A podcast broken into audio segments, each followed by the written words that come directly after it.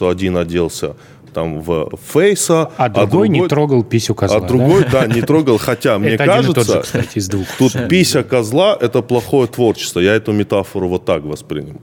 Ну, они все трогали писю козла. Вот что я хочу сказать, брат. Такую небесную. Оу, всем привет, это Куджи подкаст. Подписывайтесь на наш канал. Здравствуйте, дорогие мои зрители и подписчики нашего канала. Сегодня я хочу поделиться с вами рецептом очень вкусного салата. Салат этот я вам просто даже не могу передать словами, какой он вкусный. Так, ребята, как настроение, как здоровье, как Такуджи подкаст. Мы начали, мы проснулись, мы реабилитировались. Андрей. Серьезно? Ну, почти продолжай просто. Андрей, как дела? Спасибо, что пришел, братан. Ева. Тебе, Ева, спасибо большое.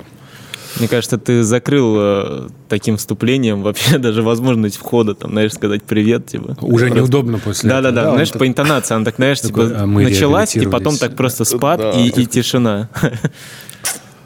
Да.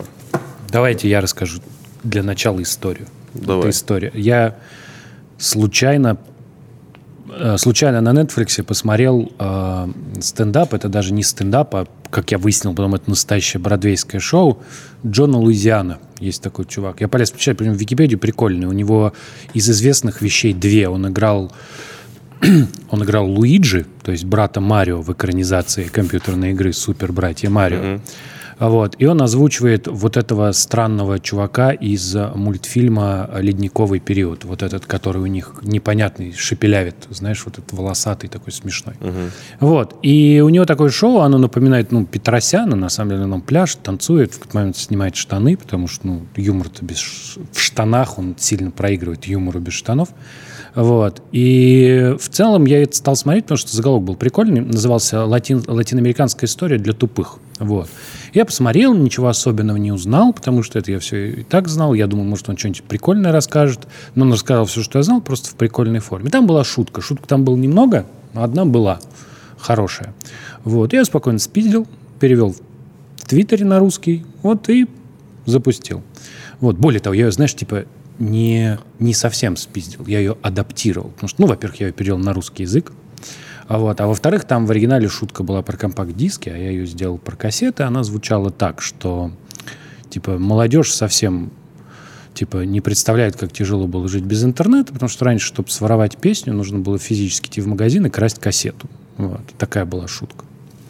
Вот, и я запустил, стало интересно. И ты знаешь, вот я собрал там лайки, кто-то, все кинулись обсуждать, все, оказалось, что это вот всем людям хочется пообсуждать кассеты, то есть это как-то попало, задело какой-то нерв. Ну, знаешь, никто не сказал, что я спиздил шутку. Как бы. Это оказалось так просто, то есть я посмотрел, посмотрел шутку, перевел ее, адаптировал, и ты, ты знаешь, ты еще так ее спиздил, а потом думаешь, не, ну я же не совсем спиздил. В нашей среде стендап-комиков мы называем это по-пидорастически. По-пидорастически, да? По-пидорастически. То есть ты такой, типа, ну я же... И ты знаешь, так сразу такой внутренний голос тебе говорит, там же были компакт-диски, с компакт-дисками не смешно, а с кассетами смотри как. А еще ты подумай, ты же на русский перевел. На русском ты такой шутки точно не было? На ага. английском была? Ну, так многие делают. Они берут шутку и просто меняют одно слово, Значит, Мне кажется, среди художников это типа переосмыслил. Слушай, переосмы... вот, да, это, ты добавляешь а, ценность, круто, типа круто. Я, я переосмыслил. Ты переосмыслил шутку. Получается, я переосмыслил шутку. Но да. у меня вот, вот я просто удивился скорее факту, как легко спиздить. Знаешь, вот просто Юмор. И все. Плюс еще, ты знаешь, тут скорее вот еще меня что, конечно, удивило, что как идеи легко воруются. Ну, то есть вот э, ты взял идею, и, ну, ты взял чужую шутку, ты ее чуть-чуть вроде подкрутил, но в целом вот это вот о том, что идеи невозможно удержать, их будут воровать, это вот так Ну, вот как очень вам кажется, первостепенно эксперимент. суть, идея или формулировка идеи? Ну, мне кажется, что ну, вот идея это самое ценное. Но когда ты типа, когда кого-то обвиняют в плагиате, э, допустим, если мы говорим о ну, юмористической среде, да, э, и кого-то обвиняют в плагиате и говорят ему, ты спиздил шутку, э, он говорит, как я спиздил там разные слова. Ну, говорят, угу. ну, это же суть. Ну, у нас совпали мысли. Ну, понимаешь, о чем я говорю? Понимаю. Этот, вот, это твой пример, так, как делают многие. То есть ты просто меняешь одно слово, суть не меняется, то есть именно вот тот ключевой выключатель и включатель юмора, когда цик, вот, вот почему смешно, а, это остается, но у тебя есть отмазка, так это же я про видеокассету, ой, или там Ну, про просто- кассету, про да. кассету, да. Там же по- оригинал, покажите мне оригинал, да. И там вот, а ты прикольно говоришь, что у художников это переосмысл. Вообще, в, много ли плагиата в том, где ты занимаешься, в том ремесле, где ты занимаешься, вообще в целом? Слушай, на самом деле, мне кажется, вообще в каждой среде э, идеи воспринимаются по-разному. Там из серии я часто встречал тему, что идея ничего не значит, там, в сфере технологий. Ты можешь описать любое событие, но пока ты там не сделаешь либо патент, либо пока ты не придумаешь технологию, как это реализовать, ты типа, ну, ты ничто, ты просто что-то придумал. А в арте тут зависит на самом деле от эпохи. То есть, да, то есть мы берем там, не знаю, 20 век, там вот эта история с э, модернизмом, потом с постмодернизмом, она очень круто пыталась показать, что, например, не знаю, там какой-нибудь Малевич или там Кандинский, они же манифесты писали для чего? Они пишут полотно, но чтобы полотно правильно а, было в истории зафиксировано, они вместе с полотном выпускают ряд манифестов, и как раз идея, как только она получает дату публикации, как только она получает какую-то физическую форму, она сразу становится направлением в искусстве. И это была очень крутая борьба, то есть там условно параллельно там где-нибудь в Франции, там, не знаю, авангард, да, развивается там параллельно в России, они друг у друга где-то подворовывают мысли, гоняются там чуть ли не в день в день, кто а, публикует первый тот или иной там манифест, термин и так далее. И это очень был прикольный момент, когда по сути, вот эта гонка очень быстро развила искусство. То есть искусство стало очень быстро обретать новые направления, эксперименты художников, выставки. Начался вот этот бум. А потом, когда пришел постмодерн, постмодернизм, он э, в какой-то мере стал говорить о том, что по сути все придумано, и мы можем спокойно брать то, что уже есть, и давать этому новый смысл. То есть там история про Дюшана вот с историей с писсуаром, это же как раз то, что взяли стандартную форму, я не знаю, там, ну вот любую, и сказали, что это другой объект, у него другой смысл, хотя по сути мы к нему привыкли. Э, то есть можно сказать, что постмодернизм это постплагиат, да? Можно По так? сути, по сути, да. По сути же в постмодернизме, ну, типа, это все плагиат. Ну, ну, то есть, я правильно понимаю, что Энди Орхол, допустим, если нарисовал банку супа, э, условно говоря, в какой-то каком-то пространстве, а другой художник взял другую банку супа и тоже постмодернист и нарисовал в другом пространстве, это не плагиат, это будет постмодернизм. Там будет как раз референс, типа, А, знаешь, а, что... это будет референс? Да-да-да, я вот вдохновился этим, вот вам культурная отсылка, и вот Да. как бы вы, быдло, как бы не знаете. Знаешь, мне недавно сказали одну вещь. Я очень плохо относился к слову референс, когда ты работаешь с какими-то художниками или дизайнами, э, дизайнерами. Они все говорят, давай референс, давай референс. А я очень сильно на это злился всегда. Типа, ну, блядь, какой референс? Ты же художник, ты должен что-то взять из головы. Но потом мне кто-то говорит, референс — это тот язык, это язык между тобой и дизайнером. То есть это тот логический мозг, который ты строишь между там, мной, обычным обывателем, который не может объяснить, что ему конкретно нужно, а ему нужно понять, что он хочет. Поэтому я даю типа, ему референс, и я немножко такой, типа, о, окей. Но некоторые люди референс воспринимают, ну, блядь, чересчур буквально. Ты им говоришь, вот такой референс, и они тебе просто один в один это делают, и такой, Это дикая проблема. Вообще от того, что все друг у друга пиздят, называют это референсом и говорят, ну я же, ну, типа взял реф, и другой взял реф, и третий взял реф. И в этом плане вообще проблема дизайна, в том числе в России, стала такой, что у нас очень хорошее качество реализации, но проекты по оригинальности очень редко стреляют. Поэтому, если мы берем какие-то там крупные награды, если мы берем международные фестивали, там очень много проектов и очень мало российского дизайна, потому что, ну, реально у нас многие заточены на то, чтобы рынок а, адаптировался и оптимизировался, но не развивался, не качал. И очень мало кто из реально крутых там ар- арт-директоров либо там дизайнеров борются за то, чтобы создавать новое. Вот. И даже если они создают, другие дизайнеры начинают хуесосить. их. Смотри, референс и переосмыслил, и третье слово вдохновился. Это все разное? А, на самом деле, мне кажется, что если туда залезать глубоко вот Да. туда семантику, оно все разное. Но для многих это одинаковое, потому что никто не хочет ну, сильно думать, если честно. И не знаю, мне кажется, что история про тоже вдохновение, да, это круто, когда ты учишься через то, что, например, ты узнаешь из серии «Я увидел какой-то охуенный шрифт, какую-то крутую работу, угу. сложную иллюстрацию. Я могу ее проанализировать, я могу ее повторить, но я это сделал для того, чтобы научиться. Не идти куда-то там, не знаю, в академию дизайна, да, а сделать это дома у себя спокойно в своей атмосфере, но когда придет проект новый за, условно, моим стилем, я уже должен сделать что-то свое, я должен уйти от референса, имея уважение к источнику. Угу. И вот этого не хватает. Угу. Просто я все всегда проецирую на комедию, и вдохновиться я могу комедией, знаешь, ну, типа, ты посмотрел, как он там, условно, Билла Бара и такой, я хочу быть таким же злым. Все, я иногда ну, для видишь, себя решаю. Я хочу быть таким же ты злым. Ты видишь вдохновение но, на уровне такого Но я не могу уровня. взять его шутки, ну, понимаешь, взять его темы, взять его тему и такой, а ну-ка я перепишу по-своему. Значит, вот это уже, типа, ну, в комедии очень странно будет выглядеть. Это вот уже прямой плагиат. Это как, какие бы ты э, слова не придумывал вокруг этого, все равно суть суть, идея, вот это смотри, начало пищевой себе. цепи. Да. Вот у нас есть э, Джордж Карлин. Да. У него есть очень много монологов про христианство. Да. Но у него по понятным причинам монологов про православие нет. Потому что, ну, как бы, он вот то, то Но знал христианство, да, которое ага. знал про него и, соответственно, рассказывал. Да. Вот представь, что кто-то возьмет, переосмыслит Карлина, вот возьмет его монологи, да, и сделает похожее, но про другую религию. Мне, надо, мне кажется, в данном случае идет речь о переосмыслении ценностей комика. Ну, знаешь, его поведение, с обществом, его взаимоотношения со зрителями, его подход к написанию материала. Вот что для меня переосознать комика. Переосознать материал комика – это, ну, ну как, как, как переосознать материал комика? Что-то для себя подчеркнуть. Ну, знаешь, как там очень мой хороший друг, он, он делал как? Он, он брал бит какой-нибудь, который ему нравится у комика, перепечатывал его э, к себе в ноутбук – и смотрел с точки зрения литературы, как это написано. Угу. Ну просто вот как это, как, как, как, как шутка технически сформулирована, как она вот технически, ну знаешь, как, как вот эти да, слова понимаю.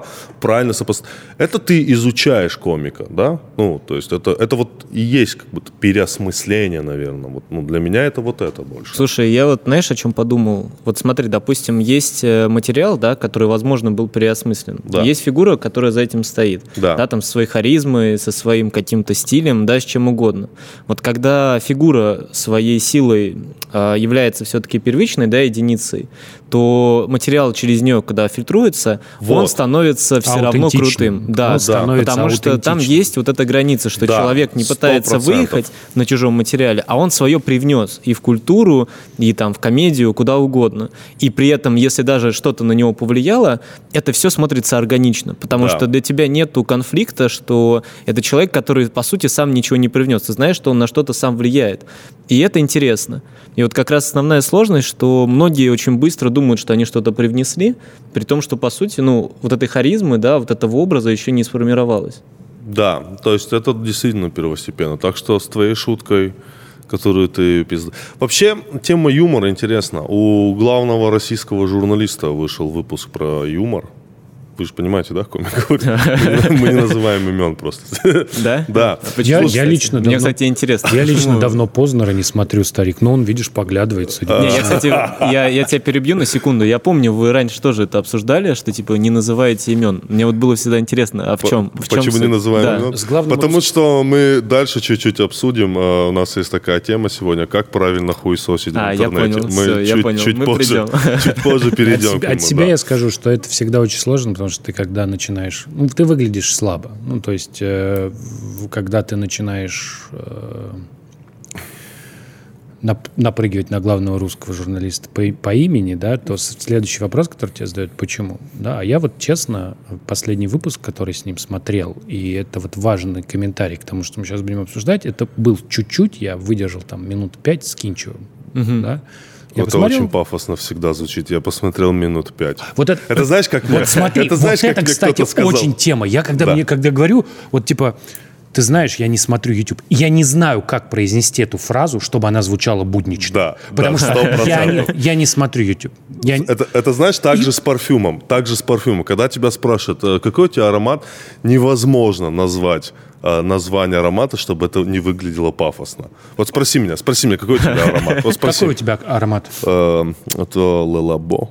Ну? Спроси меня, какой аромат? Какой у тебя? Вода из-под крана? Дегтярное мыло. Нет, Дегтярная. А, Нет, это реально. И вот это, кстати, большая Да, и тут тоже, потому что мне как-то кто-то тоже говорит, я смотрел ваш подкаст, секунду, такой, ты, блядь, секунду, да, посмотрел? Секунду, да? Секунда, да? Всё.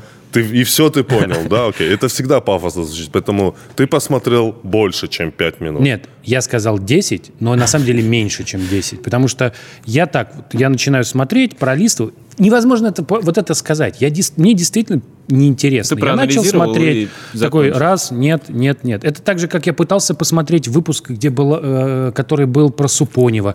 Я тоже открыл, Ну, короче, сколько-то протерпел. да. И я согласен, что невозможно произнести, что невозможно эту фразу произнести так, чтобы не Буднично. супер Но при этом уважение. Уважение есть. Да, разумеется. Без, безусловное уважение. Этот человек принес интеллект в YouTube и так далее. А, но вот выпуск, да, а, с, э, про новый русский юмор, а, ну, мы его все посмотрели, все люди, которые занимаются Конечно. юмором, мы его, соответственно, все посмотрели, да, потому что нам интересно, что это за новый э, русский юмор э, такой в России.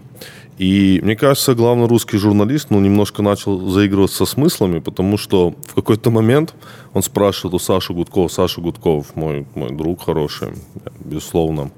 Их всех уважаю, всем респекты, всем четверым респекты.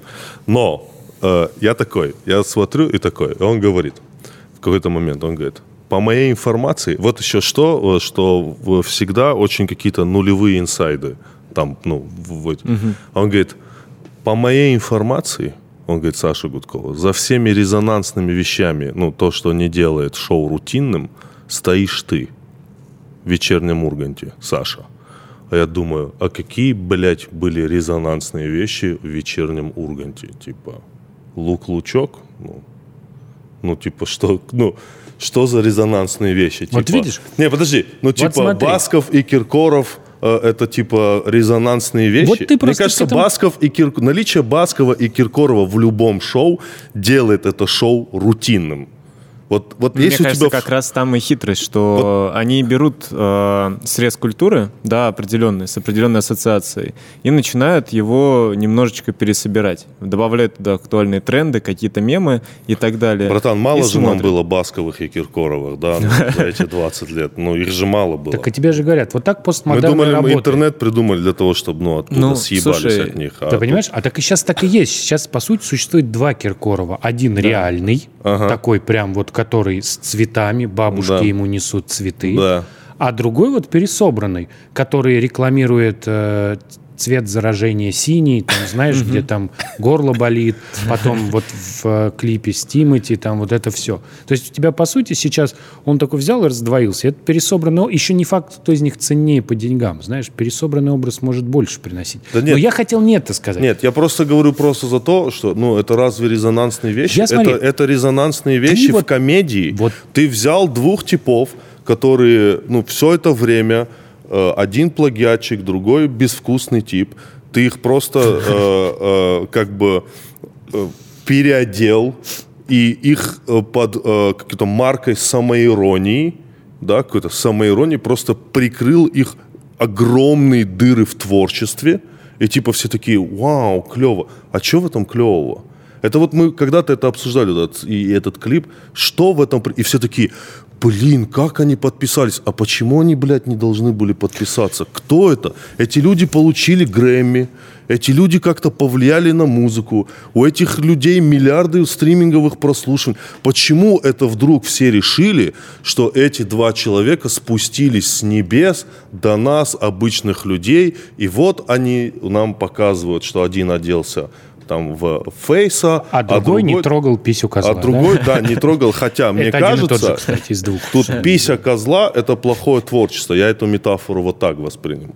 Ну, они все трогали писю козла. Вот что я хочу сказать. брат. Такую небесную. Ну, я не знаю, ну, я, это творчество, нет никаких претензий, но это не резонансные вещи. Когда ты говоришь про новый русский юмор, это не резонанс, это, блядь, это, это ничего. Ну, во-первых, Понимаешь? смотри. Вот, вот, да, давай. говори. Вот давай. Вот первое, что ты э, как бы сразу такой предъявляешь великому русскому журналисту. Я не предъявляю. Ты я такой, не предъявляю. хорошо, я ты хочу говоришь, у него вот- Нет, я не, раз- я не предъявляю. Вот Давай смотри, так не в эту бывает. плоскость. Хорошо, давай не предъявляй. Дело не в нем. Сейчас, Дело стой. вообще не в нем. Давай начнем Да. с инсайдов. Ты говоришь, вот Давай. у него не очень крутые инсайды, он вот примерно говорит то, что вот, ну, можно узнать гуглением в интернете. Вот примерно такой тезис. Штука заключается в том, что на самом деле большинство людей как бы у них нет времени гуглить в интернете. И его работа такая, он берет, поднимает этих людей. Там понятно, что там есть Кинчев. Кинчев это там Нет. С ним а, всё Андрей, понятно. Сейчас договори, я, говорю, просто хочу вот, объяснить, он что я берет имею в виду. И, и вытаскивает этих людей для своей аудитории и знакомит их. То есть вот они посмотрели этот выпуск, и они узнали, что есть вот такие люди. Потому что они, может быть, не смотрят ТНТ или что-то еще не смотрят.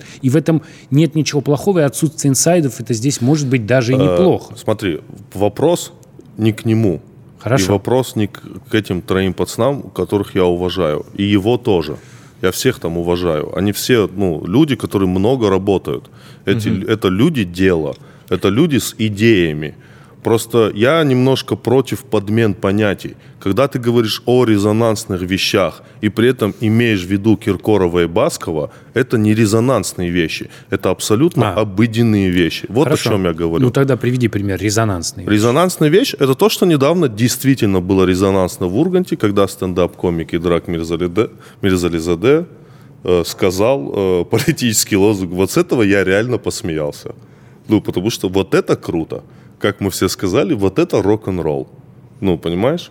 Слушай, я Мне- вот, мне- э, просто долго слушаю, мне интересна следующая тема. Вот по сути же, ну, работа в любой журналистике, да, это иногда показать дух времени. То есть они не берут... э, вот, кстати, да, опять же, к нему было много вопросов в некоторых интервью, почему он говорит свою субъективную оценку, когда, по сути, он не должен ее говорить, потому что должна быть, да, нейтральная какая-то канва, что должен раскрываться персонаж, а не субъективное отношение к нему.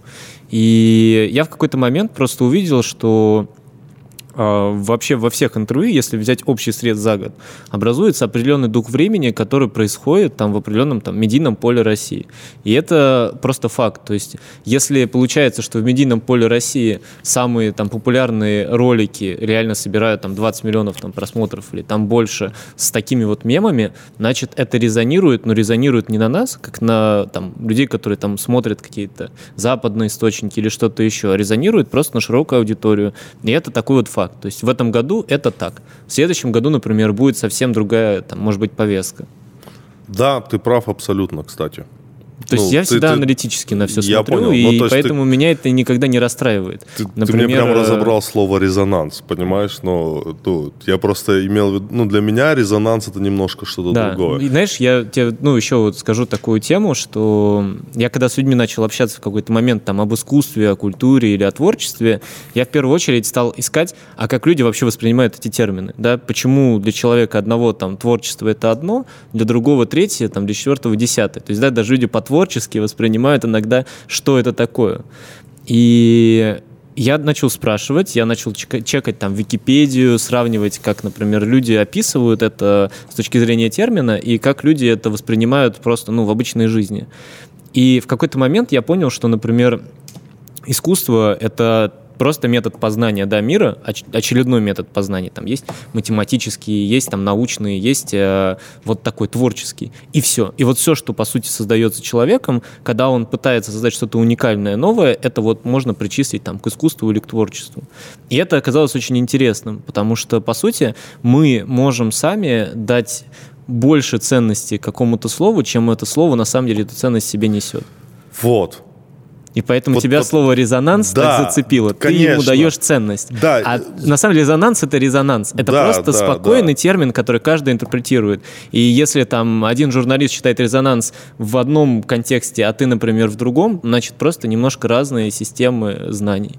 Для меня резонанс вообще, наверное, в целом это что такое, что, ну, ты правильно говоришь, да, это все там взрывает медийное пространство, это все очень популярно и так далее.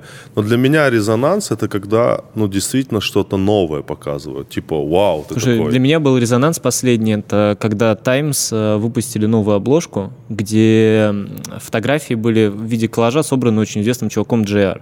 Он в течение там, месяцев фотографировал людей, которые были, насколько я помню, за и против э, реформы, связанной с оружием в Штатах.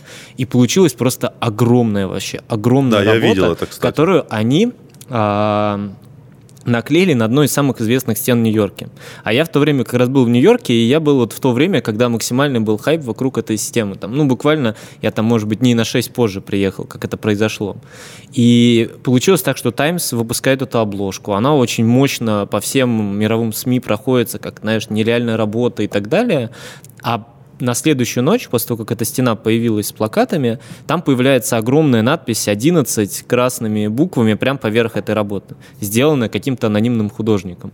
И вот тут получилось, что Таймс сделал работу, и известный художник ее реализовал, а срезонировала она вообще на другое. Она срезонировала на абсолютно другое событие, и тем самым стала там новым мемориалом для людей. И вот мы тоже, например, э, с локальными ребятами это обсуждали. Каждый воспринимает это по-разному. Кто-то считает, нельзя трогать работу, она уже была крутой. Кто-то говорит, ну если ее сделали, и она срезонировала еще сильнее, значит, как бы это тоже правильно. Пускай она останется в этом смысле. Это пострезонанс. Да, это Пострезонанс пострезонанс. был. Да. 11 это был пострезонанс. Ну, типа, Ну- можно ли сжечь картины и является ли сжигание картин актом искусства? Было, у Миро, по-моему, было в 20 веке. Разумеется, ответ «да». Просто нужно, понимать, что этот вопрос типа возник не сейчас. Я просто к тому, что Тимур еще в резонанс вкладывает смелость. Вот это важно. Мне кажется, что мы, когда говорим про искусство, мы говорим в таком абстрактном ключе, как э, про инструмент познания, но в искусстве важно быть смелым. Вот, например, я не знаю, это же драка была шутка про «я не люблю неверных». Да, да, да. Это очень крутая шутка, когда он рассказывает, что, говорит, я, мы когда э, с друзьями обсуждаем девушек, у меня, говорит, часто из-за того, что я мусульманин, говорит, как-то все не так звучит. И как-то вот мы обсуждаем девушек, и я говорю, не люблю неверных. Да, да, да, да. Вот. И как бы про Аллах Акбар у него тоже опять же было. Он вот всегда, и он действительно выбирал какие-то такие вещи, и здесь важна смелость. И в искусстве вообще важна смелость. Важна в искусстве смелость? Важна в искусстве смелость. Ты меня спросишь, смел ли я в своих стендапах, я тебе отвечу, что пока нет. Спросишь ли ты меня, есть ли у меня резонансные шутки, я тебе отвечу, конечно, их у меня нету, резонансных шуток. Но просто я анализирую то, что нам дают, и я анализирую то, что мы все смотрим. А вот скажи И- мне, хорошо, да. ты говоришь, что ты не смел, а ты не смел почему? Я не смел, я не знаю. Ну, на смелость Вот смотри, может быть, потому что ты не андеграунд, может быть, потому что ты уже на- Не, я точно знаю, настанет время, когда стендап-комики всех разъебут. Получается ведь, что интервью, которое ты посмотрел про комиков, вызвало у тебя пострезонанс, который вышел здесь. Это ли не гениально? Э, То в есть целом, да. оригинал вызывает продолжение Нет, я- я просто дискуссии, такой смотрю, и это ну, говорю, хорошо. Ну, да, окей, ну, блин, ну, ребята, ну, очень трудно в этой стране, ну, Слушай, когда я появился в, этой, в этом интервью под заголовком «Новая Россия», я тоже получил довольно много и плюсов, и минусов в обсуждении. Да? Типа, одни говорят, это новая Россия, другие говорят, блядь, новая Россия, это другие вообще люди. Почему вы смотрите сюда? То есть никогда ты не будешь правым, поэтому либо там кто-то берет на себя, условно, вот эту ответственность Да, за- не, не, я согласен с терминами, там, юмор 2008-2018, это все, да, окей, если они так решили, это их дело, они делают это, это шоу, они вот придумали для себя, что вот так нужно, ну, окей, да, окей, но я же говорю конкретно про шоу, которое выходит на Первом канале, и поэтому А, ну- я, я говорю конкретно вот про это, что в шоу, которое выходит на Первом канале, там ты А тоже... тебе не кажется, вот, что Да. ты прям говоришь про шоу на Первом канале, Да. а вот ключевое шоу на Первом канале, это как вот... Ключевое шоу на Первом канале? Нет, ключевое на Первом канале в том, что ты Да, говоришь. на Просто Первом канале, Вопрос да. про резонансность, это вот как в очень тихой комнате, если не громко сказать «бля», то будет прям резонанс. Я поэтому обожаю канал ТНТ. Потому что вы можете говорить все, что угодно про канал ТНТ, но я не знаю, что я сейчас сделаю, и не знаю, насколько мои слова окажутся важными, но в канале ТНТ вшито, вшито очень много крутых, э, крутых шуток, которые именно проскакивают Так Тимур и потерял свою работу нет, я серьезно говорю. Просто все, ну, все не сильно внимательно смотрят. Все такие, типа, ой, к- ТНТ это Дом-2. Да нет, ТНТ это не Дом-2. Тебе не кажется, Дом что 2 это это- вопрос смелости, который, ну, просто проблема с любым телеком, Да. на самом деле, заключается в том, что появление условной шутки в эфире завязано на цепочке Ты знаешь, смелых если бы людей. эта шутка То есть, условно, смелость автора, смелость человека, который снимал и не вырезал, монтажер там. Да. Вот, смелость продюсера, который оставил в финальной версии, смелость человека, который посмотрел это и не рас... И главное, чтобы из них никто не очканул, понимаешь? Вот смотри, вот все, что говорил условно... Потому что, же- подожди, потому что цензура на самом деле чаще всего происходит именно так. Кто-то в этой цепочке такой думает, да ладно, и без этого Ну, кстати, нормально». вот поэтому Даня Поперечный, мне кажется, очень, ну, во многом интересный. потому про что- Даньку? Да, он же прям многие темы политические качает у себя, и когда это на такой огромной сцене, и потом еще появляется в записи и так далее, вот как раз о том, что мы говорим. Видишь, Может он быть, берет вот смелость. ты же берешь резонанс? Берешь, как бы. Не, я Позицию согласен, да. высказываешь, высказываешь. То есть есть альтернатива? Так, э, я хочу вот о чем поговорить. У меня полное ощущение, абсолютно полное ощущение, что люди просто сошли с ума из-за фотографий, из-за желания сделать фотографии. Я не знаю, вы, наверное, не такие, но э, у нас в клубе стендап Story недавно был такой вечер. Там ставили музыку и так далее. Вечер был странный и так далее. Но многие люди, я все не мог понять, почему они не могут расслабиться и просто отдохнуть, там, потанцевать, выпить. А, И только потом я на следующий день понял, потому что они не выпускали с рук телефоны, чтобы успеть все вот это снять. То есть люди смотрели вот так, вот на все происходящее они смотрели вот так, ну то есть через телефон. То есть они вот как встали вот так, так и вот условно и остались. Я был там на концерте недавно, э, тоже все, вот я видел, вот, вот 80% людей простояло вот так, то есть они смотрели через телефон. Мне кажется, что слишком большое в современном мире придается значение вообще такому понятию, как фотография. Блять, мы куда-то едем, чтобы что-то сфотографировать. Мы что-то одеваем, в этом фотографируемся. Мы едим, мы это фотографируем. Ну, я сейчас банальные вещи говорю, ну, слишком много фотографий. Мне кажется, что Слишком- здесь не суть фотографии. Мне кажется, что это история про попытку людей и про постоянное вбивание людям, что вот на самом деле их эмоции и впечатления ценны. Вот, я про что говорю. Смотри, я был э, э, на же- концерте ну, НАСА. Прости, ты же Ага. понимаешь, ну вот, вот когда они снимают ваш вечер, они же это делают не со зла. Не, они я- просто хотят снять, и им кажется, что они это снимут, и потом ну, посмотрят. Я, как говорю, как молодой отец. Ты дум- вот у меня есть ролики с, э, ну, там, с э, разных утренников моих детей. Да? Это понятно почему. Нет, я бы чувак, сам я это тебе, снимал. Я тебе скажу, Ага, что я давай. эти ролики в лучшем случае смотрел один раз. То есть меня не было на утреннике, мне сняли, я посмотрел, сказал, очень клево. Очень. Но потом когда-нибудь ты своему сыну показываешь это. Да, и это лежит, вот лежит. Это лежит, лежит. Это, это, это дети, Слушайте, у меня есть дети- теория. Это история про новую систему познания. То есть человек всегда, да, в- разные абсолютно эпохи познавал вещи реально по-разному. Какое-то время система познания новая была книга также. Да, одно дело тебе рассказывали какие-то былины, потом их стали записывать там на бересте. Да. Это новая система познания. Да, и все говорили, зачем ты это переписываешь, если ты можешь это пересказать. Вот мы сели там в очаге, Да. а ты взял и написал на бересте. Да. Потом то же самое появилось с э, каким-то другим. То есть технологии меняют систему познания людей. И вот я по себе сужу, почему, например, я очень много путешествия, очень много чего-то снимаю. Я что-то чувствую, чувствую, что меня это сейчас зацепило, срезонировало, да? Я хочу для себя это сохранить, и когда я это хочу сохранить, я хочу сохранить, не зная, что я это буду пересматривать, а на случай, если в какой-то момент я захочу к этому вернуться, но меня там уже не будет. И вот, например, я там был в Сеуле, да, там, не знаю, в 15 году, я там обошел абсолютно все музеи, все улицы, все какие-то задворки, все стены. Я переснял миллион фотографий. Потом я там переезжаю там, на условно новый iPhone, и все фотки остаются на старом, я даже их не перекидываю. Но он, iPhone где-то там лежит. И я вот, например, спустя три года сейчас начинаю на что-то рефлектировать, там, не знаю, думать о культуре, да, и я начинаю вспоминать, блин, я же столько крутых референсов наснимал. Ну, у меня их сейчас под рукой нет. Но если бы были, я бы их обязательно нашел и пересмотрел. Это вот первый пункт, да. То есть мы хотим к чему-то вернуться, но не знаем когда. И это может быть спустя 10 лет, может быть спустя 2 года, а может быть на следующий вечер, когда ты кому-то рассказываешь это за беседой, да. Второй момент, э, мне кажется, в том, что мы через э, экран, э, там, не знаю, смартфона видим картинку немножко иначе. И я вот, например, с художественной точки зрения скажу, что часто ты видишь другие немножко цвета, ты видишь кадрирование, ты видишь какие-то новые вещи, и даже находясь там в музее и видя перед собой там нереально крутую скульптуру, я все равно подойду и буду искать ракурс, где эта скульптура каким-то ракурсом, какой-то деталью меня еще раз удивит. И это может меня удивить не сейчас, потому что сейчас на меня что-то уже повлияло. А спустя там три дня, когда я спокойно буду анализировать то, что я увидел. И это может быть как книга, где я, например, посмотрю репродукции там условного Кандинского. А это может быть мой же, там, не знаю, а, библиотека фотографий, где я эту же а, картинку увижу, пускай даже с плохим светом, но я ее сделал сам. И это будет что-то личное.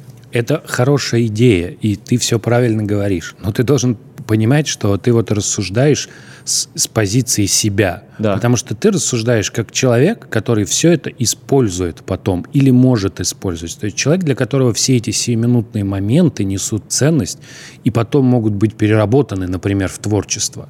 Ты говоришь о том, что возможность иметь в руке постоянно камеру для тебя важна, потому что она позволяет тебе производить некое количество, в том числе какого-то, условно назовем так, эмоционального сырья. Да? Угу. Вот. А мы говорим, и о чем говорит Тимур, это история о том, что вот, понимаешь, если всем даровать возможность что-то делать, люди все равно не будут это делать, понимаешь? Эта ситуация уже была, когда людям даровали возможность писать в интернете, понимаешь, под названием ЖЖ. И оказалось, что ну, они не пишут ничего. А потом им даровали возможность снимать. И оказалось, что обычный человек в лучшем случае снимает свою жопу. Да? Все. И это вот история о том, понимаешь? То есть хороша ли эта технология? Да. Производит ли человечество колоссальное количество информационного мусора? Несомненно. Более того, этот мусор для большинства этих людей, он не ценен, понимаешь? То есть мы, они как бы не будут потом возвращаться к этому. Ну вот я, по-моему, рассказывал эту историю. Я был в Лувре перед Монной Лизой. Ну как? Ну все просто. Никто не смотрит на Монну Лизу. Все фоткаются. Все фоткаются с Монной Лизой, понимаешь? Вот. Это, это неплохо, в принципе, в принципе, для Монны Лизы, да, то есть угу. если мы говорим про приобщение к искусству, да, ну, человек подошел, это же как бы не какая-то такая вещь, да, которая не каждый человек, опять же, способен к глубокому погружению, но он вот приобщился так. Угу. Да, ну тоже форма, тоже хорошо. Да. Вот. Но в целом, разумеется, да, для них это, это, эта съемка, это типа вот сказать, смотри, я был с Моной Лизой, а не, не вынести какие-то впечатления. А там самое смешное, что там впечатление не вынесешь. Там, она, э, там такой этот бордюр, что тебя просто не пускают, и ты на самом деле толком ты ни хрена не видишь. Ты реально с ней можешь только сфоткаться. Вот, вот и вся, вся история. Понимаешь? Поэтому действительно, действительно, и количество фотографий, ну, там же есть классическая история, что там, типа, грубо говоря, за весь полет, за все миссии на Луну фотографий там было меньше сделано, чем вот у любого человека в Инстаграме сейчас. Да, я знаешь, про что говорю? Я говорю про вот те эмоции, которые ты, знания, визуальные, аудио и так далее, которые ты, вот знаешь, аналогово, вот помнишь, как раньше было? Что ты их вот поглощаешь, они у тебя оседают вот здесь, и они отсюда же воспроизводятся. Почему всегда говорю, почему читать полезно? Почему полезно читать? Потому что твой мозг, вот, я долго когда не читаю, я беру там четыре книги, условно говоря, и вот все, вот их надо почитать подряд там за две недели. И вот я чувствую, как вот мой мозг разгоняется, просто угу. разгоняется, разгоняется, и у тебя все воспроизводится, как Спилберг сказал, кто сказал, что мозг это лучше кинотеатр. Ну, ну, да. Нет, нет лучше кинотеатра, чем мозг. То есть как-то это там все ну, воспроизводится. Понимаешь, эта штука на самом деле так работает. Это, это касается не только там творчества. На самом деле это как вот, знаешь, у компьютера есть жесткий диск и оперативная память. И вот все, что загружено в оперативную память, оно быстро работает. А на самом деле то, что загружено на жесткий диск, это нужно там считать и поднять. Вот на самом деле в математике абсолютно абсолютно так же. То есть ты можешь нормально оперировать какими-то вещами, которые у тебя прямо в голове. Mm-hmm. Если ты пришел с э, листочком, все. Вот, я про это, это провал. Вот смотрите, почему я говорю, вот, что люди реально ебнулись на фотографиях. Реально. Для них сделать фотографию важнее, чем испытать нужную эмоцию. Угу. Я был на концерте НАСА. Я люблю НАСА. Его привозили в Москву. Я пошел. И я такой, в какой-то момент такой, я не достану телефон принципиально. Принципиально я не достану телефон. Я не достал телефон за весь вечер ни разу. И я невероятно круто отдохнул. Я потанцевал, я поделал вот это вот все. Я что-то там выпил. Я забыл о телефоне. Я получил... И на следующий день я вспоминаю такой, блин, круто. Блин, круто, круто. Я такой... Иногда, знаешь, вот, ну, я, я там вспоминаю там, о, круто. И то же самое, какие-то моменты из детства же мы вспоминаем. Там, у каждого человека есть лучший день там, с отцом, лучший день с матерью, лучший день с девушкой, женой. Блин, не обязательно же э, как бы это не, не обязательно нужна фотография, ты это из мозга берешь так, цин, у тебя это работает такой, блин, круто. И вот это, это нужные эмоции человека для культурного, эмоционального обогащения. А когда ты вот так вот стоишь, ты как будто бы на отдыхе, на работе по производству контента. Ну, понимаешь, да? Не, я с тобой супер О, про- согласился вот- здесь. Это прям... вот как будто бы э, ты- на работу по производству, производстве контента. Ты, ты вот такой встал, Да, ты да. вот пришел на концерт, да, ты, ты должен наслаждаться музыкой, потому что перед тобой работает музыкант, перед тобой работают музыканты и так далее, и так далее. Ты должен вот этим наслаждаться. То же самое, как и ты говоришь про Мону Лизу. Э, Ты, если идешь в любой музей, я принципиально не достаю телефон. Принципиально, потому что, ну, важно же рассмотреть и понять, какие краски, какие линии, всмотреться. Когда большинство людей, которые я вижу на выставках, на любых, вот, первое что, вот, вот, они начинают сразу, все, все, и все, им больше не интересно.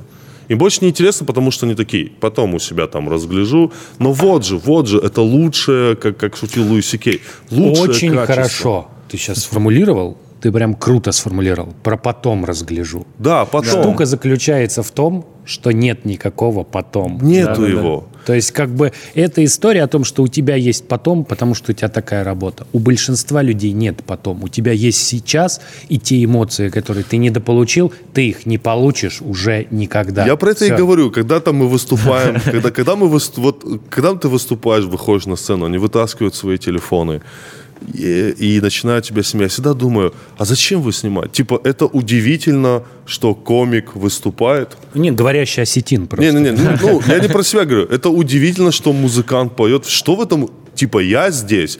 Окей, хорошо. Да, да. Это не удивительно. Ну, ты купила билет, ты купил билет, ты пришел. Ты- Слушай, ну, вот так. если бы ты был там на концерте мертвого Курта Кобейна, он перед тобой стоит живым, да, блядь, вытаскивай телефон, там, Не, смотри, чувак. ну смотри, я не Беги, знаю. потому ну, что... или там беги, ну Я не так, знаю. так много было историй, когда мертвые начинают вставать, там не надо снимать.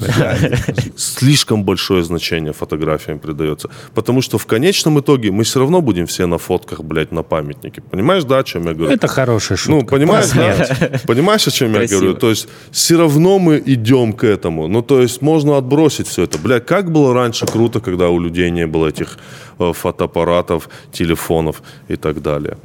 Я не знаю, ребята. Это то, о чем я думал, и я думал, блядь, зачем столько времени посвящать ненужному? Я сам люблю фотографироваться. Остановите меня, и мы переходим к другому, к другому вопросу.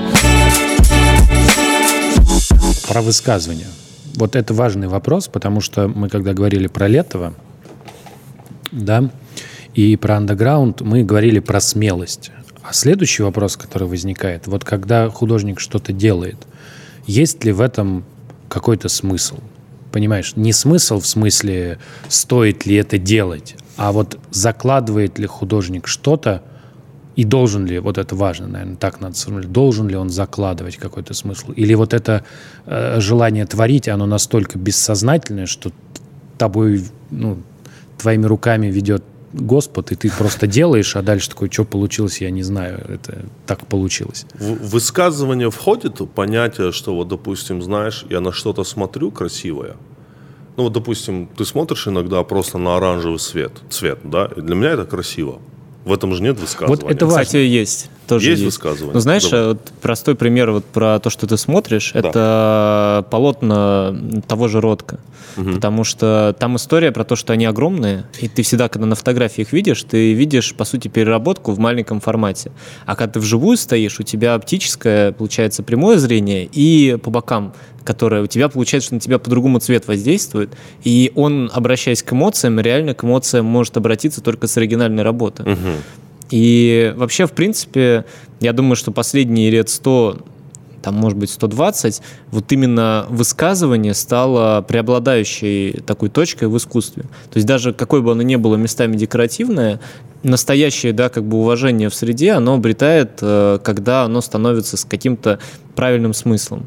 И поэтому очень многие художники, параллельно делая какие-то работы, всегда делают какие-то манифесты, тексты, какие-то общие концепции, продумывают э, это все там в рамках каких-то выставок. А, ну, то есть это всегда имеет э, двойную работу, и визуальную, и смысловую. Как ты думаешь, это хорошо? Мне Или кажется, это, это круто, потому круто? что ты думаешь, когда что-то создаешь. Ну, знаешь, из серии а, как вообще понять, что человек создает что-то свое, а не просто пытается своими руками перерисовать чужие идеи? Нужно понять, что у него в голове, что им движет. Да, это его какие-то ценности, его философия, его вообще ощущение мира, и чем оно, да, отличается, как он себя настроил, да, как такой камертон или я не знаю, как что-то. А, а тебе не кажется, что в этом случае человек ограничивает себя? Он не может созда- создать что-то поистине великое когда он руководствуется самим собой и в качестве предпосылок для творчества он берет только самого себя и то, что, ну, свои ценности, то он просто никогда не сможет выйти за рамки себя. Потому что истинно великое искусство, вот, вот мы опять же вспоминали Кинчева, mm-hmm. да, вот э, у Кинчева не, не великое искусство, правда. Mm-hmm. Вот, но Алису я любил и даже какие-то песни люблю до сих пор. И нужно понимать, что это человек, который в свое время вот сумел не только сделать высказывание, да, вот когда э, заканчивался Советский Союз, но и уловить некий момент, да, некую эмоцию. И настолько ее классно сформулировать, настолько ее простыми словами донести, потому что он там тоже не великий поэт, вот. А, что это работает до сих пор. То есть ты слышишь эти песни, и они до сих пор несут отпечаток того человека. И я говорю, почему отчасти, наверное, я не смог смотреть с ним интервью, потому что это совсем другой человек. Mm-hmm. Это вот та история, когда он не просто встроился в систему, он в нее врос как вот было в «Пиратах Карибского моря», где они врастали в корабль. Вот Кинчев, он врос настолько, что он уже часть корабля, угу. понимаешь? И когда он начинает говорить, и ты видишь этого человека, и ты просто не веришь, что этот же человек писал «Красное на черном» или там «Тоталитарный рэп». Вот.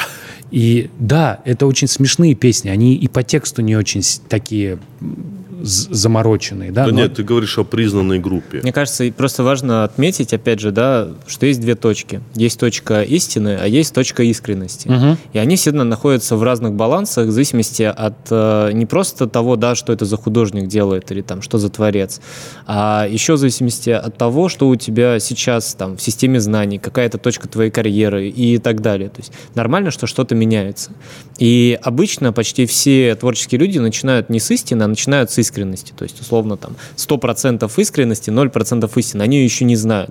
Они познают мир, генерируют, генерируют, генерируют, и вот эта вот э, э, резонирующая часть общества на то, что ты создал, в какой-то момент тебя наталкивает на идеи, да, там, что ты сделал, там, например, круче, лучше, хуже, да, там, какая-то общественная оценка, профессиональная оценка, и ты начинаешь немножко черстветь, то есть ты начинаешь обретать гораздо больше знаний, эти знания плюс, там, не знаю, какое-то образование и прочее формируют из тебя более такого, знаешь, человека, который ближе к истине, а искренность может пропасть, потому что ты, по сути, свою искренность в себя уже вложил. Ты вот этот толчок себе дал, чтобы прийти к э, какой-то оригинальной точке зрения, и дальше ты ее начинаешь развивать, например, уже на профессиональном уровне, с точки зрения там, размера, качества, сложности и так далее. Потом ты доходишь до какой-то там карьерной точки, и у тебя получается полная перезагрузка. Ты все снова сломал, пускай у себя в голове или у кого-то еще, и начинаешь заново потихонечку куда-то приходить уже с прошлым багажом. И я, на самом деле, это по искусству 20 века очень часто замечаю. Почти все же художники, они начинали там с академизма, потом академизм э, сильно ломали, строили свое течение, это течение собирало какую-то группу поклонников, а в конце жизни они могли свое течение заново переосмыслить, переработать свои там старые полотна, либо вообще сделать абсолютно новые. И мы как бы художника уже по периодам начинаем смотреть, там даже период цвета в творчестве художника. То есть всегда разное соотношение, и это очень интересно.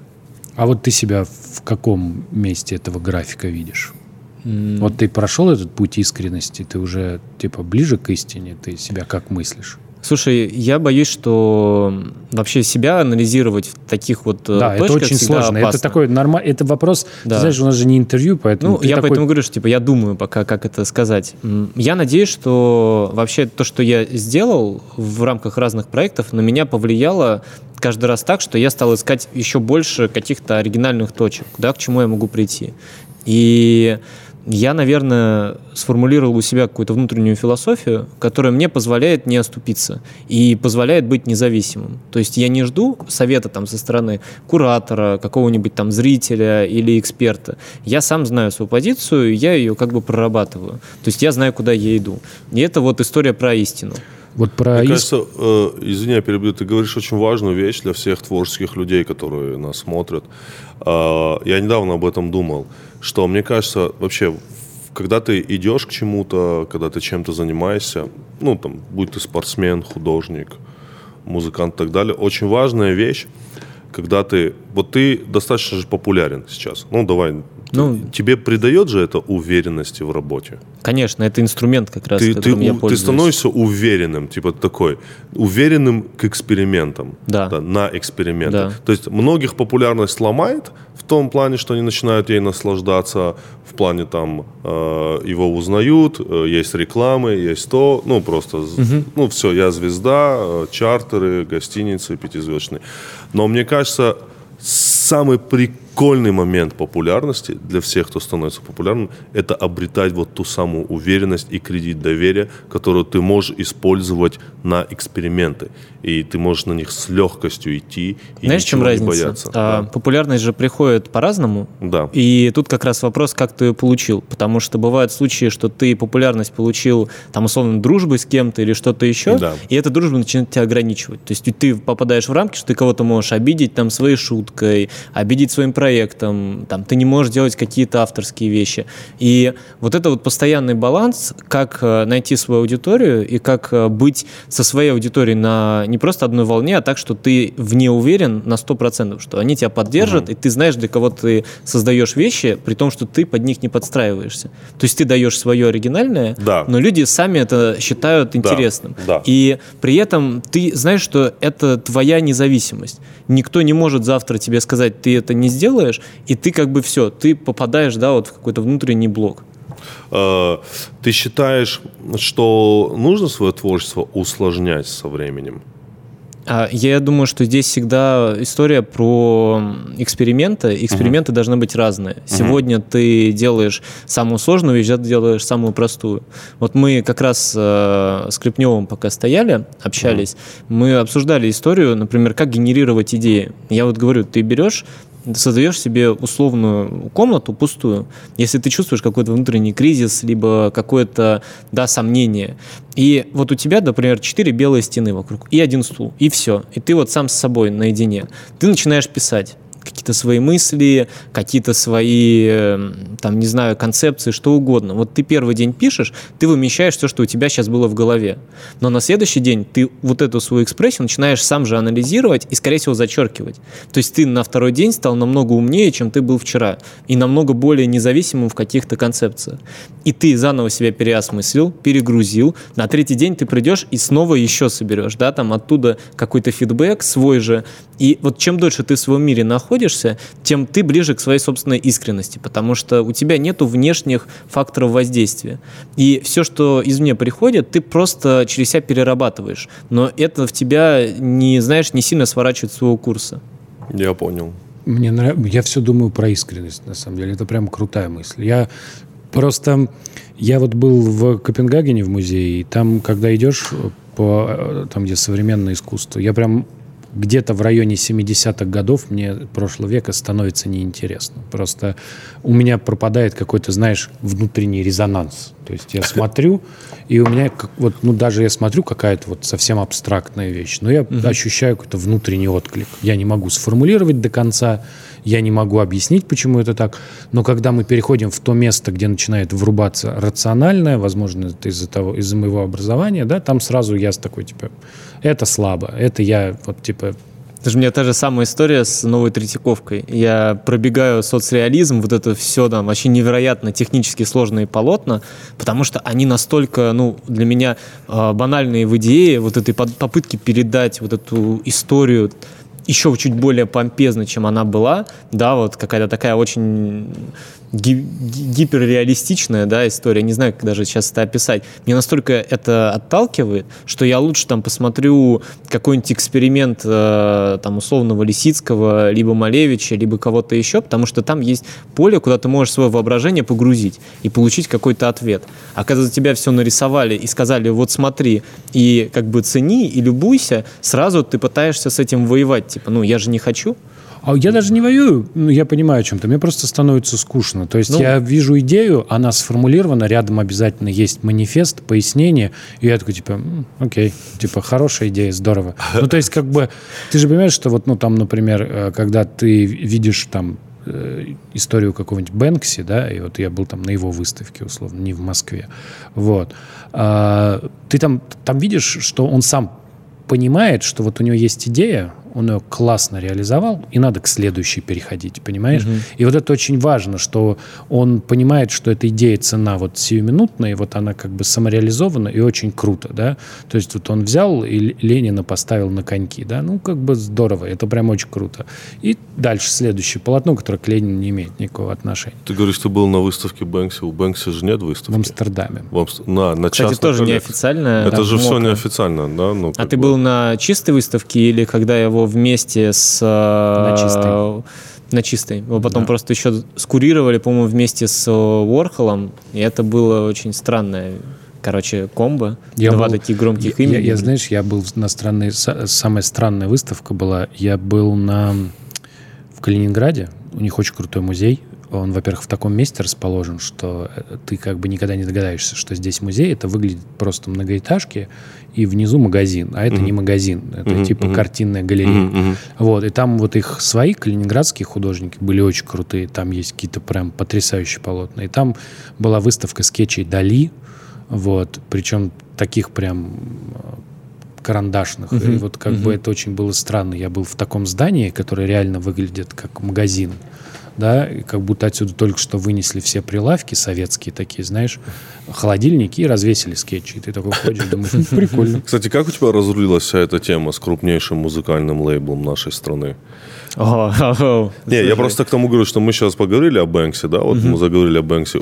Очень же много работ Бэнкси у условно говоря, используют как какой-то там арт-декор ну, да. кальянных, э, компьютерных клубов, ну, неважно, там, каких-то вещей. Ты, э, я так понимаю, у вас э, это без твоего согласия, да? Да. А да, ты не да, подумал, что ты как Бэнкси, что типа? Пацаны, вы так просто это, там как бы слушатели же не все знают. Э, вы коротко поясните. А, историю. я так понимаю, что твои работы, э, лейбл Black Star и крупнейший музыкальный лейбл нашей страны использовал в коммерческих целях, открыв автомойку, и там твоя работа. Я правильно понимаю, Слушай, что такое, что да, такое мелькало? Там, там была история очень для меня как бы такая сложная с точки зрения да, морального угу. выбора, потому что я с ребятами был давно знаком, угу. но я был знаком не в формате какой-то коммерции, да, то есть мне угу. редко интересно зарабатывать деньги, если я да, какую-то концепцию ну, не, не разделяю. Поэтому мы просто лично были знакомы, общались, и Тут, э, соответственно, ко мне обращаются и говорят, Покрас, распиши нам автомойку, мы хотим твою роспись везде на пол, на стены, вообще угу. везде. Тут будут кальяны, тут будут мыть дорогие тачки. Угу. И я стою и понимаю, что, ну, это же вообще не про меня. Типа, я себя чувствую как художник комфортно, когда я там выставляюсь в галерее, когда я работаю с общественным пространством. Даже когда это какая-то коллаборация, что там какая-то ценность, хоть что-то там манифест, там идея. А здесь просто, ну, такой, знаешь, Ну, к примеру, ты, по-моему, ты, ты разрисовывал стадион «Локомотив» да, возле него? как раз. Э, и, по-моему, ты один из торговых центров, да? На самом деле я много чего делал в, даже в этом году. Ага. То есть, например, э, перед стадионом мы сделали именно общественное пространство. То есть, да, идея, да, что нет, и понятно, это видят что... люди. Не, да, я просто, знаешь, да, в чем мой вопрос? Вопрос в том, что и, и, и, и, ну да, расскажи. А, ну, в общем, да. я понимаю, что с точки зрения именно идейности я не могу этот проект mm делать, я от него вежливо отказываюсь. То есть, ну, вообще просто абсолютно вежливо. И тут спустя время я вижу то, что мой отказ не повлиял на принятия решения, что будет нарисовано. Мгм. То есть они нашли очень похожего художника, даже, как казалось, не художника, а просто ремесленника. У него даже имени нет. Раскрас Макрас. Приш- Ну, Как-то так его примерный, примерный, да, какой-нибудь чувак, вообще без, без имени, без всего. И дали ему техническое задание. Вот тебе стиль в каллиграфии, который нужно повторить, вот тебе цвета, плотность росписи, и мы хотим, чтобы это было так. И я их начинаю, ну, объяснять, типа, чуваки, вот вы уже это получили нарисованное, вы же понимаете, что вы убиваете рынок. Во-первых, вы берете работу у известного российского человека и пытаетесь ее адаптировать под довольно, ну, такое бизнес-решение, не принося туда никакой ценности. Вы меня этим подставляете, потому что люди начинают меня отмечать на этой работе, потому что они начинают думать, то, что я сделал это, ну, слабо реализован Да. даже по качеству работу, по качеству каллиграфии, которая там написана. То есть меня это обижает именно с точки зрения того, что я не могу сохранить ассоциацию с этой работой и своим именем. Но она будет, потому что я сделал очень резонансные проекты в России в таком стиле.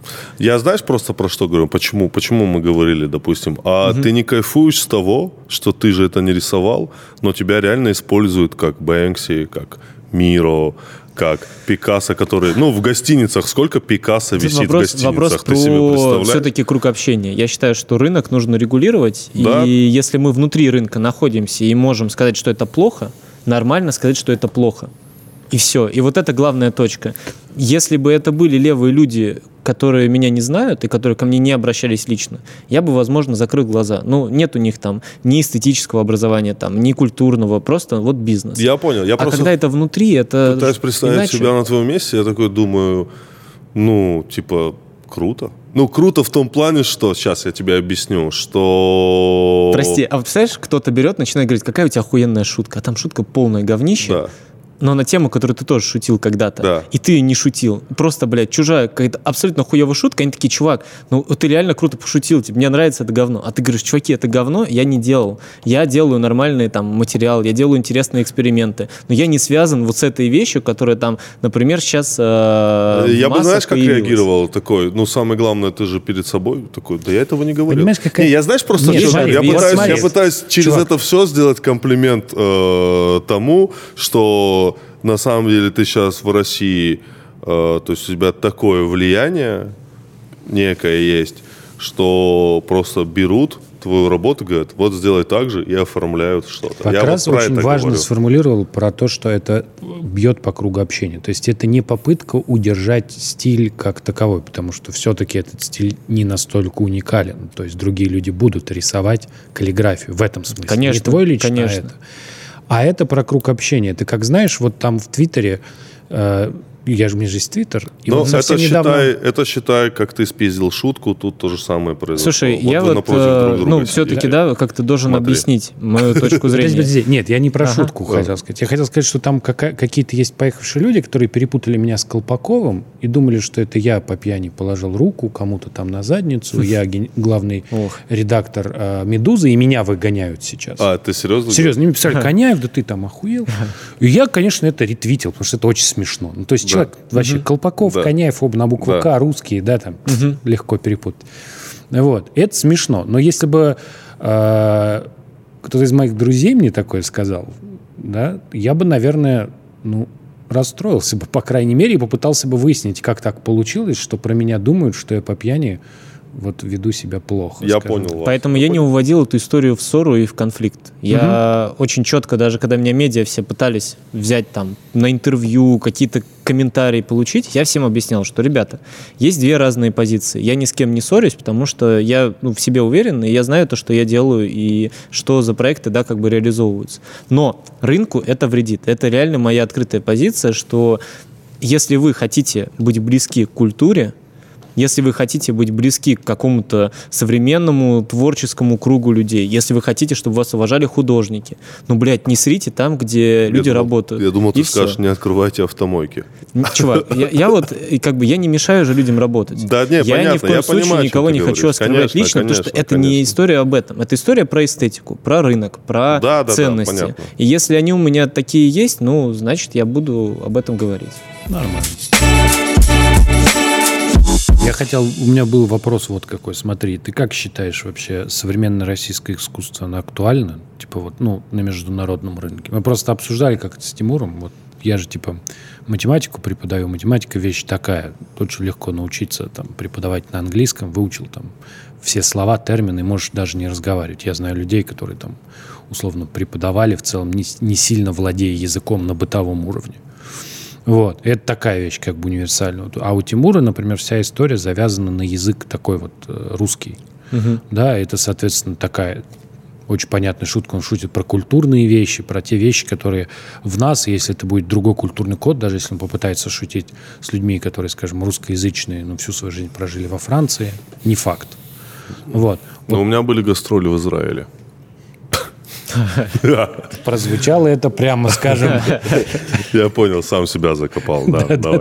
Да. Вот, но я хотел спросить, вот что ты думаешь про искусство? Вот, например, про твое и вообще про то, которое у нас сейчас есть. Ну смотри, э, вообще рынок по-разному можно воспринимать, потому что есть там галерейные, да, какие-то выставки, продажи, аукционные продажи, есть, э, условно, там, да, какие-то культурные события, типа там Венецианской биеннале, и везде оно по-разному присутствует. Например, на международных ярмарках наших художников очень мало, особенно молодых с точки зрения продаж там даже аукционов по молодому искусству, ну, уровень цен реально очень сильно отстает от э, Запада, от Европы и так далее. При этом, там, например, искусство наше, там, не знаю, 90-х, 80-х, даже начало 2000-х потихонечку и растет в цене, и собирает позиции, и имеет какую-то ну, правильную историю. Поэтому я бы сказал, что сейчас не так просто нашим ребятам есть исключения, есть какие-то крутые примеры. По поводу меня, у меня получилась такая история, что я изначально себя как художник в России не позиционировал. Угу. То есть у меня была тема, что я работаю с очень большой группой галерей, и у них галереи по всему миру, там 13 галерей получается, там, то есть Нью-Йорк, э, Париж, э, угу. Женева, там, Дубай, что угодно, Гонконг. И в Москве и России их нету. Поэтому все выставки, которые мы проводили, все продажи, которые мы делали, они все там. И я поэтому немножко от рынка нашего, ну, грубо говоря, даже внутри среды был не интегрирован. Я с ними не общался, со многими был не знаком. И тоже сейчас потихонечку в это дело вкатываюсь, смотрю ситуацию. Вот, поэтому я надеюсь, что у нас все будет расти. Вот сейчас была ярмарка Космоску второй год, и она на второй год намного круче угу. э, выросла по сравнению с первым. И, соответственно, третий будет еще сильнее, но там, соответственно, будем смотреть.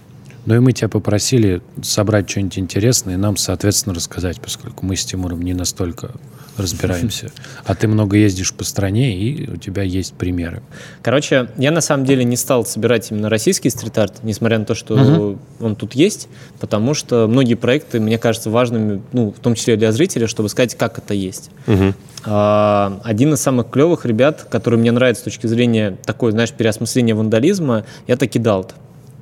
Kidult — это чувак, который берет в огнетушитель, заправляет краску и пишет на бутиках супердорогих, там, Louboutin, Hermès, просто какую-нибудь фразу типа «slaves», «love». Там. Это не тот, который был в клипе э, Асапа Роки и Рианы в конце? Он, он, он на магазин как раз. Мне кажется, это он. Это ну, он, я не да, смотрел да. клип, но я вот, соответственно, сюда его да. закинул. Здесь вот Эрмес, Славом и так далее. То есть это вот история про то, что угу. художник делает дикий вандализм, ага. но крутыми цветами, цветами, крутая текстура, и это становится круто. Некоторые думают, что бутики ему платят за то, что он там появляется, потому что резонанс общественный становится сильнее, чем э, акт вандализма ну, опять же, представьте, сколько фотографий с этой угу. штукой появляется в сети. То есть это становится точкой для обсуждения. А, а магазины это не стирают, да? Они могут это стирать через два дня, например. А, Тогда два дня это будет, да, такая точка силы.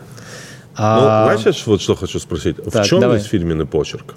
Ну, допустим, Фирменный я... почерк в инструменте и цвете. Ну, опять же, его имя. Он часто пишет кидал прямо на магазинах.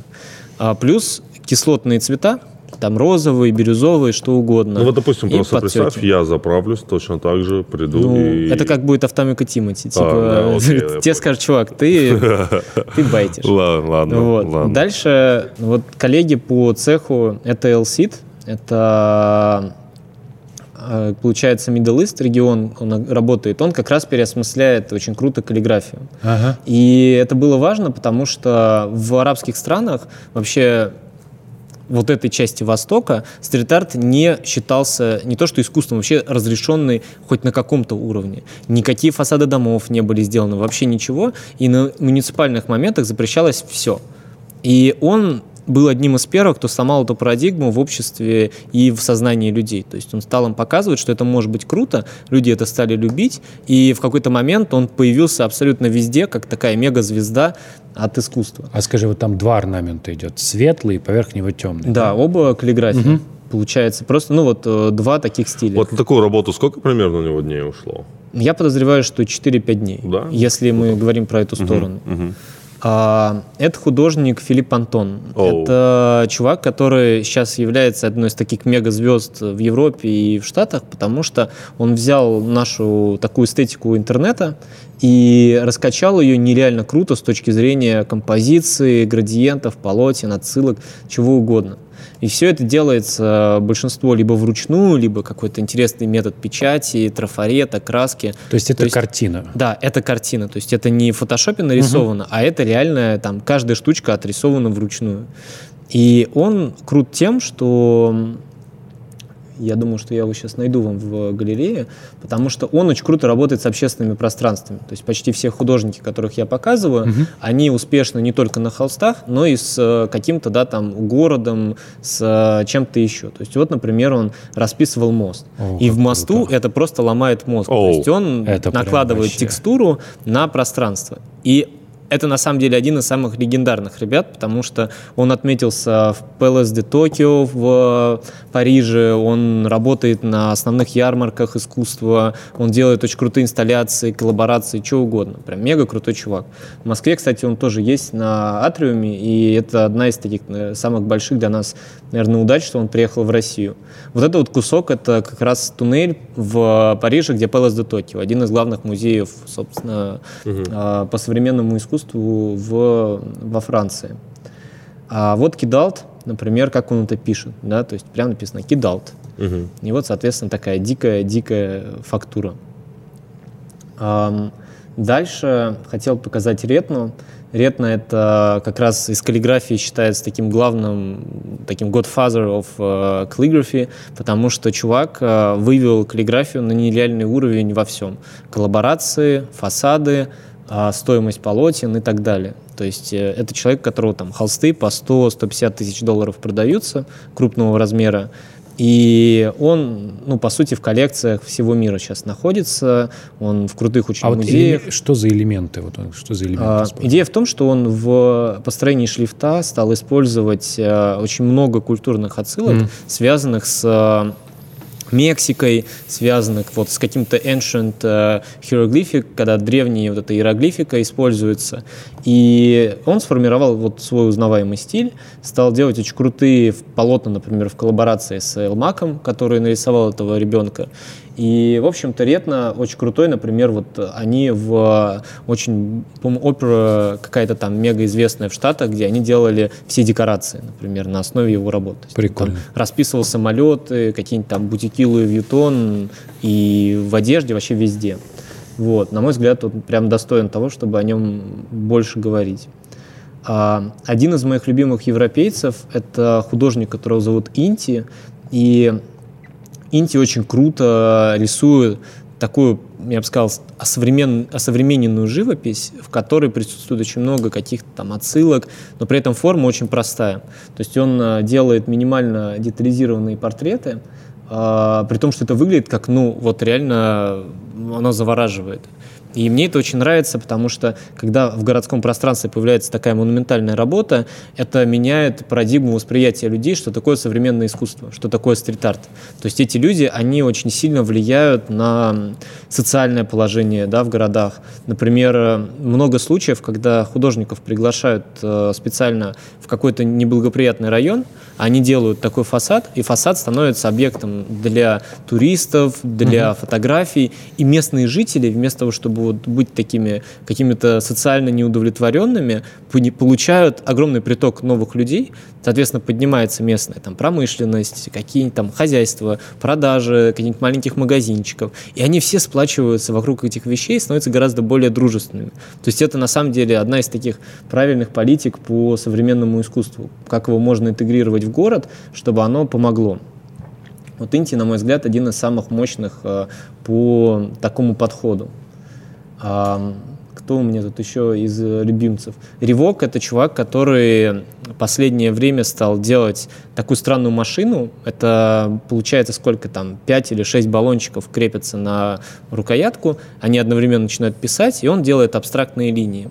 И он был очень известен тем, что его работу использовал H&M в своей рекламной кампании, сделав это нелегально. И это как раз был пример, что все граффити-сообщество со всего мира стало уничтожать бутики H&M, громить витрины, писать там фак H&M на всех вещах. Они А выстроились... граффити-сообщество такое, знаешь, Оно то есть очень жесткое. высказывается, Да, скажем им не так. понравилось. То, что он реально олдскульщик, очень заслуженный. И H&M а, дал публичный стейтмент, что мы не согласны, то, что это элемент фотографии, мы не будем ничего делать. Они получили очень много хейта, и этот хейт в итоге заставил их все равно пожертвовать огромную сумму денег в какой-то там благотворительный фонд поддержки искусства. Они, естественно, все это убрали, публичные извинения сделали, потому что, по сути, современный художник э, нагнул огромную корпорацию. Это крутая история. И это круто. прям... Это прям это круто. вообще... Вот это прям, знаешь, та история, когда искусство меняет мир. На Просто этом можно сказать, запизделись. Красиво, Все, красиво. было очень круто, спасибо. Давайте, ребята. Здесь должна музыка играть. Оп.